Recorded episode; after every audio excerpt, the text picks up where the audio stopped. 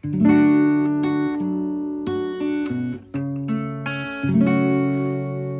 ーガンモレディオということでですね、始まっちゃいましたね、レーガンモレディオ。いやー、本当に今日は寒いっていうか、昨日も寒い。ここ最近本当に寒いということで、あの、今日は休みで、こう、アパートで収録してるんですけれども、まあ、その前の日はですね、仕事から帰ってきたらもう凍えてしまってですね、もうビールを飲んで何にもできなくて寝るということでですね。はい。もう仕事から帰ってきたらもうこの寒さで体力も奪われてしまいますよね。この、ここ最近。そう。でですね。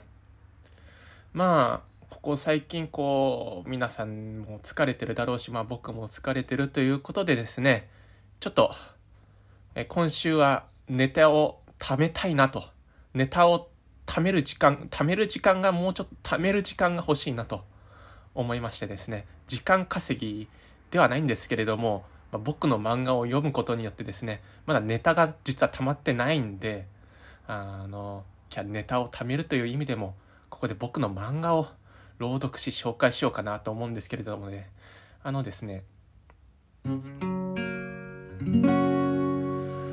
えっとですね、じゃあどうしようかな。今日紹介する漫画は、これですね。マージナルマンという漫画ですね。この漫画は12ページの漫画で、まあ、どんぐらい前に書いたのかなもうかれこれ4年前ぐらいに書いたのかな、えー、そういう漫画なんですけれども、まあ、大体ざっくり内容を言うと、まあ、主人公が大学生なんですけれども、まあ結構大学入りたての大学生なんですけれども、まあ、趣味が、えー、弾き語りをしてそれをですね、まあ、YouTube に上げるということをやっているんですね。でも独りよがり。でまあその YouTube に上げることで満足してなんか一人でもこう完結しちゃっているっていう、まあ、青年とその母親の交流を描いている話です。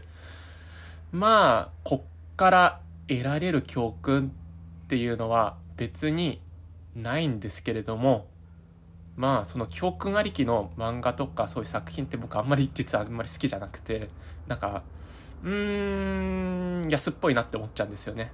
うん。まあそんな教訓なんつうものは押し付けられるもんじゃなくてその内在されてるものから自分から見つけ出すものだと思っているんでまああんまりこう肩肘張らずなんかこっから得ようとかなんとか考えずにまあちょっとさらっと聞いてみてください。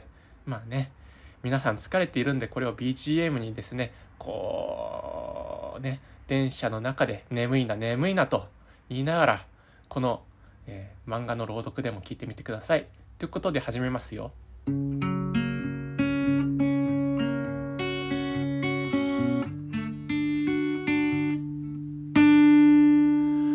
マージナルマン作川北玲。カキカキ。カキカキ。カキカキ。青年とその母親が田舎町の喫茶店でお茶を飲んでいる。内藤かな子46歳。茨城県公立高校社会科講師。そのかな子が自分の息子に話しかける。息子はカキカキ、カキカキと何かノートに書きつけているところだ。かなこ。ねえ、今日は何してたの？青年、午前中、大学へ行ってきた。大学に行って少しは気分転換になった？いや、うん。まあ、家に一人でいるよりかは増したけれど。それにしても暑いわね、今日は。まあ、5月だからね。まったく、ここは平日でも店内いつも満席なんだから、とかな子はぼやく。ガヤガヤガヤ、ガヤガヤガヤ。ここは茨城の国道沿い喫茶カフェドフロク。ここの喫茶店は国道沿いに面していて、ブーンと車が走っていたり、なんだかとっても殺風景で何にもなさそうな感じはよくこの漫画から現れている。そしてお客さんはなんだか、うーん、中年やまあ中高年の女性ばかりと言っていいだろう。漫画を見るからに。さて話へ進もう。そう。青年は、こう、上目遣いでこう、どっかを見つめながら言った。まあ、僕はこうしてママと言った方がいいんだけどね。そう言うと、またノートに青年は何かを書き続ける。書き書き、書き書き。そんな青年を母親で、母親であるかな子は見つめる。てんてんてん。やっぱり、この子もあの人の血を引いているのね。かな子は脳内でフラッシュバックする。机の前に、暗い部屋の中で、机の前で、でん、えー、小さな明かりをつけながら、ボサボサの髪の男が机で何かを書きつけている。その様子を、かな子はベッドの名前から心配そうに見ている。かな子は妄想の中でこう思う。あの人もずっと原稿用紙から目を離さなかった。妄想の中のその男はいきなり叫び始める。ああ、ああ、ああ、かな子。それゆえ、自我のふま、自我の深みにはまっていった。妄想の中のその男は、おそらく、うん。かな子の夫だろう。まあ、元夫なんだろう。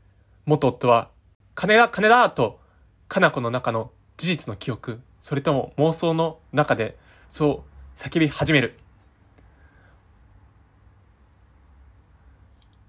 かな子の妄想はここで終わりだ。かな子はこう続ける。そんな彼と別れた後、この子が生まれた。そう。この、この子とは、内向清22歳。都内私立大学、大学4年生。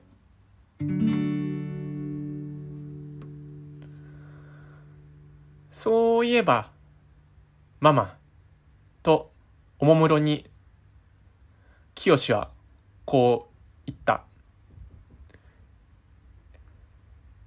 映画出演の依頼された。え？映画スカートでもされたの？うーん、実は。と、次は、清の回想シーンに入る。文化の香り高きお茶の水に、三千とそびえる我が大学の食堂で、今日はいつものように、今日もいつものように歌詞を書き、書きつけていたんだ。そしたら、ガヤガヤ、ガヤガヤ、ガヤガヤ。清はノートを書きつける。書き書き書き。そしたら誰かがこう話しかけてきた。あのさ、動画見たよ。君が弾き語りしてるやつ。清え？なんで？なんで？って笑い。他人に見てもらいたいからアップしたんだろ？清どうやって、どうやって僕の動画を知ったのかなって思って男。はは。結構学部内では有名人なんだぜお前。普段と普段と動画とのギャップが面白いって。清なんだか顔が赤い。なんだか恥じらっているような顔で、口元にはなんか怒りがこもっている。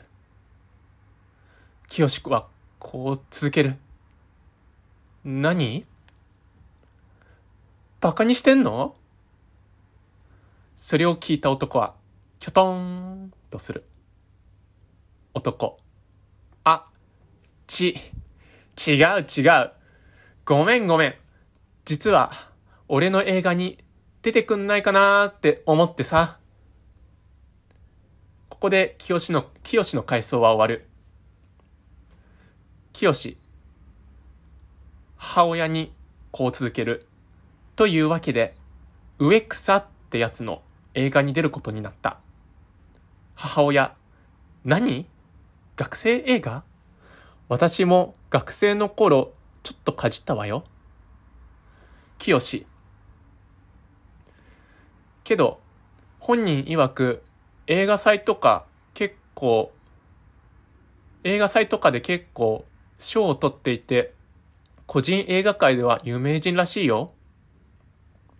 この男の名は、植草匠23歳、清の大学の同級生、また清の階層、植草。ねえ、そのノート何書いてあんの？歌詞だよ。へえ、コード進行とかメロディーとか書いてないの？うん。即興で歌詞に合わせてコードもメロディーもつけるんだよ。うーん。面白い。じゃあ、動画は一発撮りなの？うん。なんだろう。この階層の中には、清がカメラの前で歌い、そして YouTube にアップされてる動画がダブルイメージになっている。漫画を見てもらわないとこのニュアンスは伝わってこないな。清は植草にこう堂々と言い放ったんだ。階層の中で。同じ曲は二度と弾けないんだ。また、階層から戻って清は母親にこう告げる。明日から3日間、都内で撮影なんだ。僕の歌が映画を通じて世に広まるチャンスだよ。母親は、てんてんてんと、清を見つめる。なんだか、うん、疑心暗鬼に満ちたような目つきだな。えそれで、時間は飛んで、東京駅前、午前8時。茨城の実家から1時間ちょっと、はい、のところにですね、清は言ったんですね。で、清は、こう、頭の中でぼやきます。8時集合はちょっと辛い。はあ、眠い。そうすると、植草が大声で、こう、清に話しかけてきた。お内向もう来てたのか。集合時間前に来ているとは関心関心。清は、えー、こう思う。ちょっと昨日話しただけなのに、慣れならしいやつ。植草。悪いけど、早速トイレでこの衣装に着替えてくんない？ギター預かってるからさ。はあ、清は、その校内のトイレに向かいながら、こう頭の中でぼやく。はあ、人使いも荒いやつ。僕は出演者なんだぞ。というか、都内で弾き語りしてる、都内で弾き語りすること以外何も聞かされてないし、彼は、清は、トイレで着替えながらこうぼやく。よくよく考えてみると、スタッフ誰一人つけず、撮って、ちゃんとした映画が作れるのかしら清は、えー、植草から渡された衣装のカバンを開ける。ジー。ジッパーを開ける音だな。えっとですね。で、ここで場面が飛びまして、えー、清の母親である、かな子の、この、教室ですね。かな子が教鞭に立っている教室です。かな子は生徒たちの前でこう講義しています。ここは進学校。だから大多数の皆さんが進学をすると思いますが、なぜ大学にあなたたちは行くのでしょうか？はい。そこでこそこそ英単語暗記をしてる君。その英単語暗記してる、している、えー、青年はですね、まあ、びっくりするわけですね。ああってしまったって感じでね。そして立ち上がって、こう言いますね。たどたどしく。はい。えー、っとですね、うーん、自分のやりたいことを探したり、えー、っと、実現するためですかね。かなこ。うむ。まあ、そう思ってるなら、耳っちい英単語のテスト勉強なんか、私の授業中にしないことね。その叱られた学生はストンと席について小さくこうつぶやくんだ。しねえ、ばばあ。小さく聞こえない声でこうつぶやく、つぶやいちゃったんだな。えっ、ー、と、そしてかな子はこう続ける。うん。で、そう。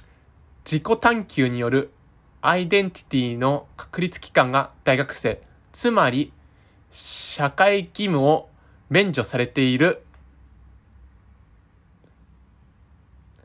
子供でも大人でもない人をマージナルマンと言います。マージナルマン。それは境目の境に、えーえー、世界の界に人と書いて境界人と日本語では、えー、言いますね。マージナルマンのことをその境界人と、えー、境目の境に世界の界に人で境界人。つまりそれはマージナルマン。そう。そうやってかな子は講義で教えるんですね。で、そうやって教えてるかな子の、えー、黒板にですね、黒板にですよね、えー、心理社会的モラトリアムと書いてありますね。うんうん。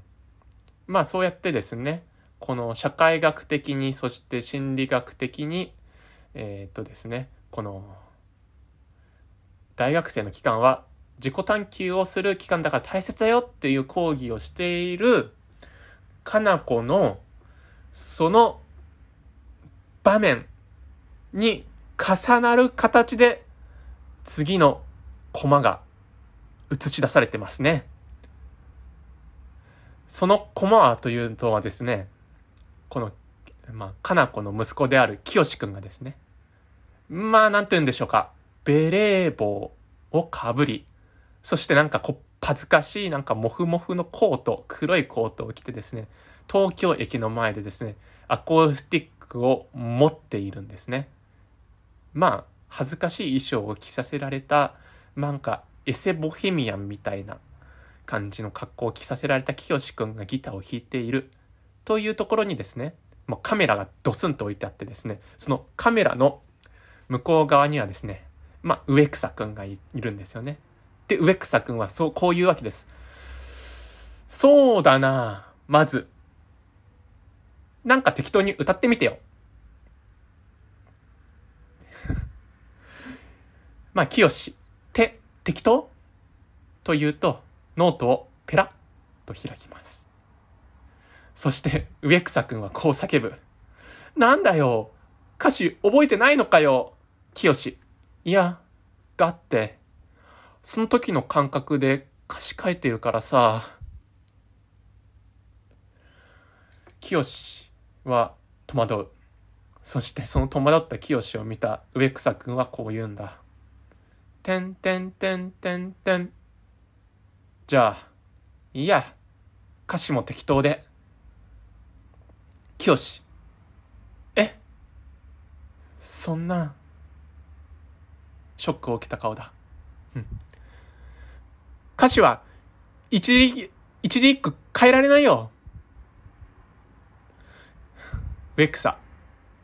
ギターは即興で弾けるんだろ歌詞だって同じさ。言葉なんて、言葉なんて曖昧なものなんだよ。くっ、と、清は、悔しそうな顔だ。ウェクサは、こう、叫ぶ。映画は、ハプニング。要は、身体性の問題なんだ。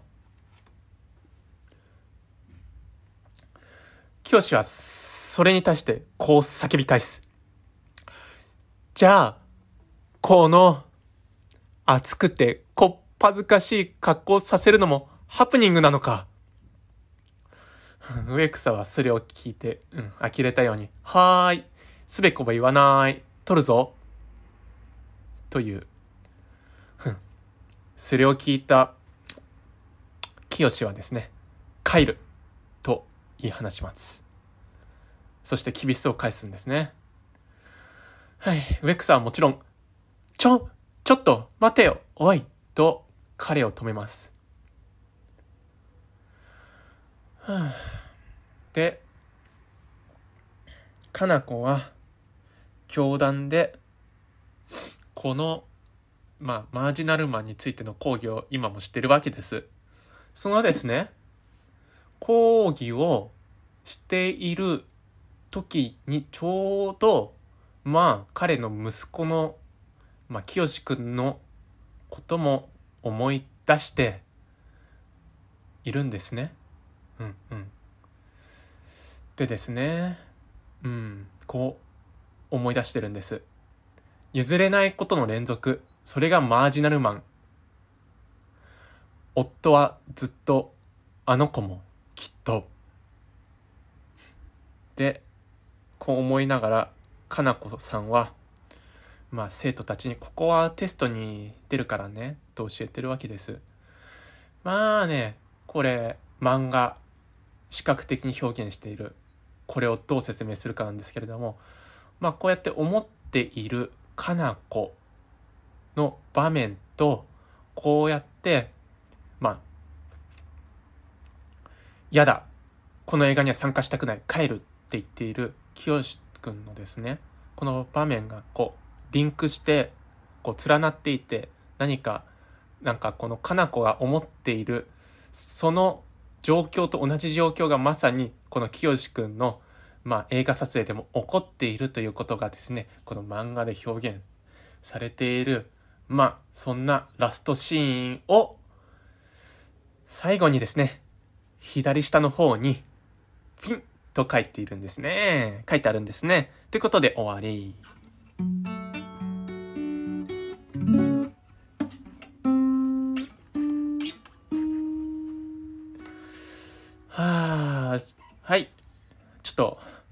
どうでしたか今日の漫画読みは。なかなかこれ、絵が凝っていて、それを説明するのがなかなか難しいなって感じだったんですけれども、まあちょっと僕、冒頭で、この清くんの説明の紹介で大学入りたての青年が主人公って言っちゃったんですけど、まあがっつり漫画に4年生って書いてありましたね。まあ僕の記憶違いでした。すいません。まあ4年生の清くんが まだこのですね、もうま、あの、なんだろう、卒業もするんじゃないかなってね。そういう頃にですね、まだこう、うん、まあ要するにですね まあ就活とかもしてないし、自分の夢を追っている、それでしかも、この単にギターの弾き語りを YouTube に上げて、まあ、どん、まあ、再生もされてないのかな。もう本当に独りよがり。いやけど、独りよがりっていう割には、まあ、大学内の何人か見ていて、なんか評判になっているってことなんですけれども、この植草くんっていうね、まあ、映画監督によると、うん。まあ、なんて言うんでしょうか。これ、皆さんはこの漫画を聞いてどう思いましたかね？この、単純に、この、主人公に共感できますかね？この、自分のこの、なんて言うんだろう、一生懸命やっている音楽っていうものを、こう、植草くんの、その、なんでしょうかね。何の配慮もない言葉っていうか、もうプライドをズタズタに、まあ、傷つけられる言葉を浴びせられて、それに折れない清くんというのをですね、皆さんはかっこいいと思いますか？それとも、やっぱりこいつ独りよがりならダメなやつだなって思いますか？えっとですね、まあ、僕から言わせるとね、この植草くんの、まあ、映画のあり方、そして清くんのこの歌詞に対するこのあり方っていう姿勢、どちらもですね、えー、共感できるですよね。でですね、これは、うーん、なんて言うんでしょうかね。僕の中にある2つの人格とも言えるんですよね。まあ、僕、学生時代にですね、実際に、こういう映画を撮ったことあるんですよね。東京の路上で、まあ、東京の路上で弾き語りをしてですね、まあ、そのハプニングをカメラに収めて、まあ、それをもとに映画を作ったんですけれども、まあですね、その実際に東京の路上でこう出て歌ってやろうって思って歌うんですけれども、でですね、歌詞もバッチリこう用意してあるものを歌うんですけれども、まあ、当然緊張して全然歌詞が出てこないし、なんていうか、歌詞をそのまま読み上げるだけじゃ全然、実は面白くなかったんですよね、この路上でやるっていたら。でですね、この、やっぱりこのなんか、うん、路上でやるからにはそこで起きるハプニングであったりとか見かけたものを歌にした方が断然面白いなっていうのは感じて、で、この植草くんが言う通りですね、この、まあ、要は動画っていうのはドキュメントであり記録なんだ。まあ、どんな劇映画であっても、あの、要は、その映してるわけですから、その実物っていうものを、まあ、ドキュメンタリーの延長線上でしか僕はないと思っていて、で、その上で起きるハプニングとかも取り入れて、まあ、作品にするっていうのが、まあ、映画だと思うんです。そういう意味で考えるとですね、やっぱりどっか、えー、余白を持たせるというか、その、作品を撮る上で、作品を撮る計画の中で余白を持たせた方が絶対に面白い作品ができると思うし、植草くんは、まあ、そう思って、ですね。ギターの、この、即興で弾けるギターっていうのを買ったんですよね、この、植草くんは清の。でですね、だ当然ですね、植草くんはギターは即興で弾いてるんだから歌詞も即興でつけられるんだろうと思うんですけれども、まあ、清くんはですね、なんて言うんでしょう。歌詞、まあ、歌詞なんですよね、清くんが大事にしてる歌詞。歌詞。うん。まあ、音楽をやってる人人でやっぱり歌詞を大切にしてる人っていうのは多いと思っていてまあ僕も、まあ、どちらかというと歌詞がすごい大切だと思っていてででこの歌詞っていうのは一句一語一句ですねもう考え抜いて考え抜いて考えた歌詞だしそれを、まあ、一語一句間違えたらそれだけで全然意味が違っちゃうんだっていうね気持ちもねやっぱりあるんですよ。であってでですね何て言うんだろう音楽はですねもう即興でつけちゃってもいいなって思ってもこの歌詞だけはねやっぱり変えられないっていう気持ちはですねやっぱりねこう歌詞を書いたり詩を作ったりしてる人ならやっぱりわかると思うんですよね。うん。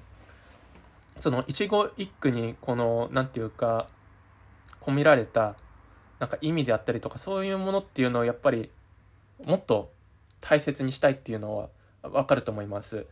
でですねだから植草くんが、まあ、ギターはなんていうか言語言語まあある種まあギターも言語にはなり、まあ、言語ではないんですよね。音音の部分っていうのはま言語ではなくてそれ自体はフレキシブルにできるんだけれども、まあ、言語的なものを大切にするっていう部分ではやっぱりそれはこうギターは即興で弾けても歌詞は即興では作れないよっていうね。うん。清君のその思いっていうのは分かる。曲げたくないと。でその歌詞を変えられると、まあ、自分のこの、うん、歌手としての人格です、歌手としてのあり方すら変わっちゃうんじゃないのかなっていうのもよくわかる。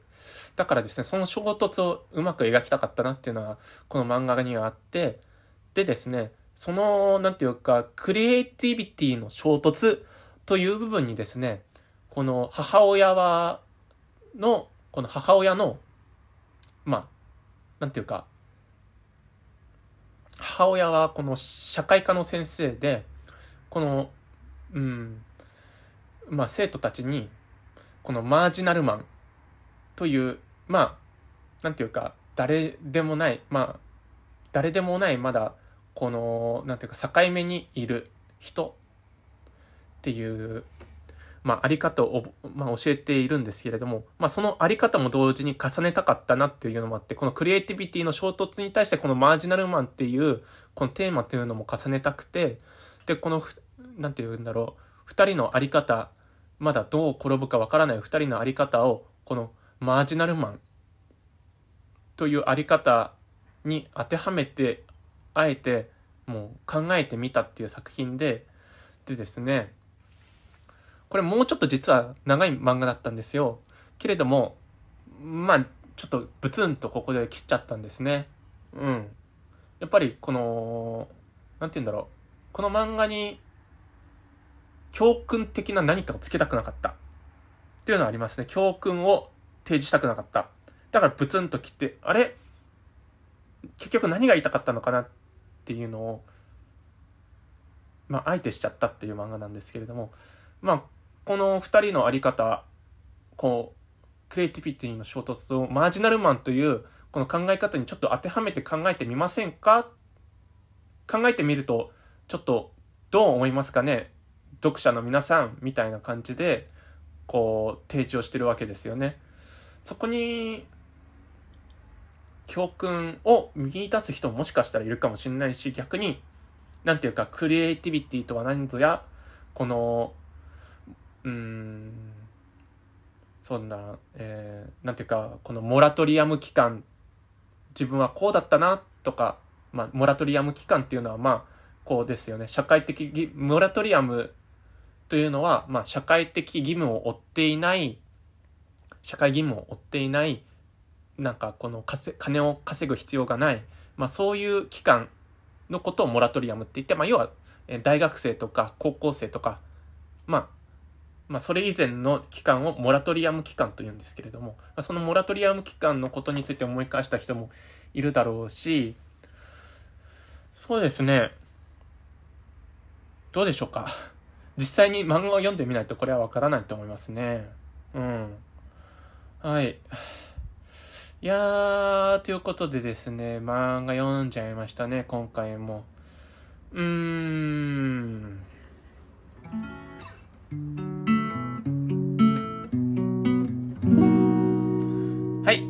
ということでですね、ここで漫画読みは一回終わりにして、ちょっとここでおはがきをもらっています。えー、っと、ラジオネーム、えー、ねむねむねむりんさん、ありがとうございます。えー、レイガモさん、こんにちは。はい、こんにちは。えー、っとですね。うん。えー、字が、ちょっとミミズをのたくったような字でちょっと読めないんですけれども、なかなか、えー、っとですね。うーんと、あ、うん。えー、毎回楽しく聞いています。はい。はい。うん、ありがとうございます。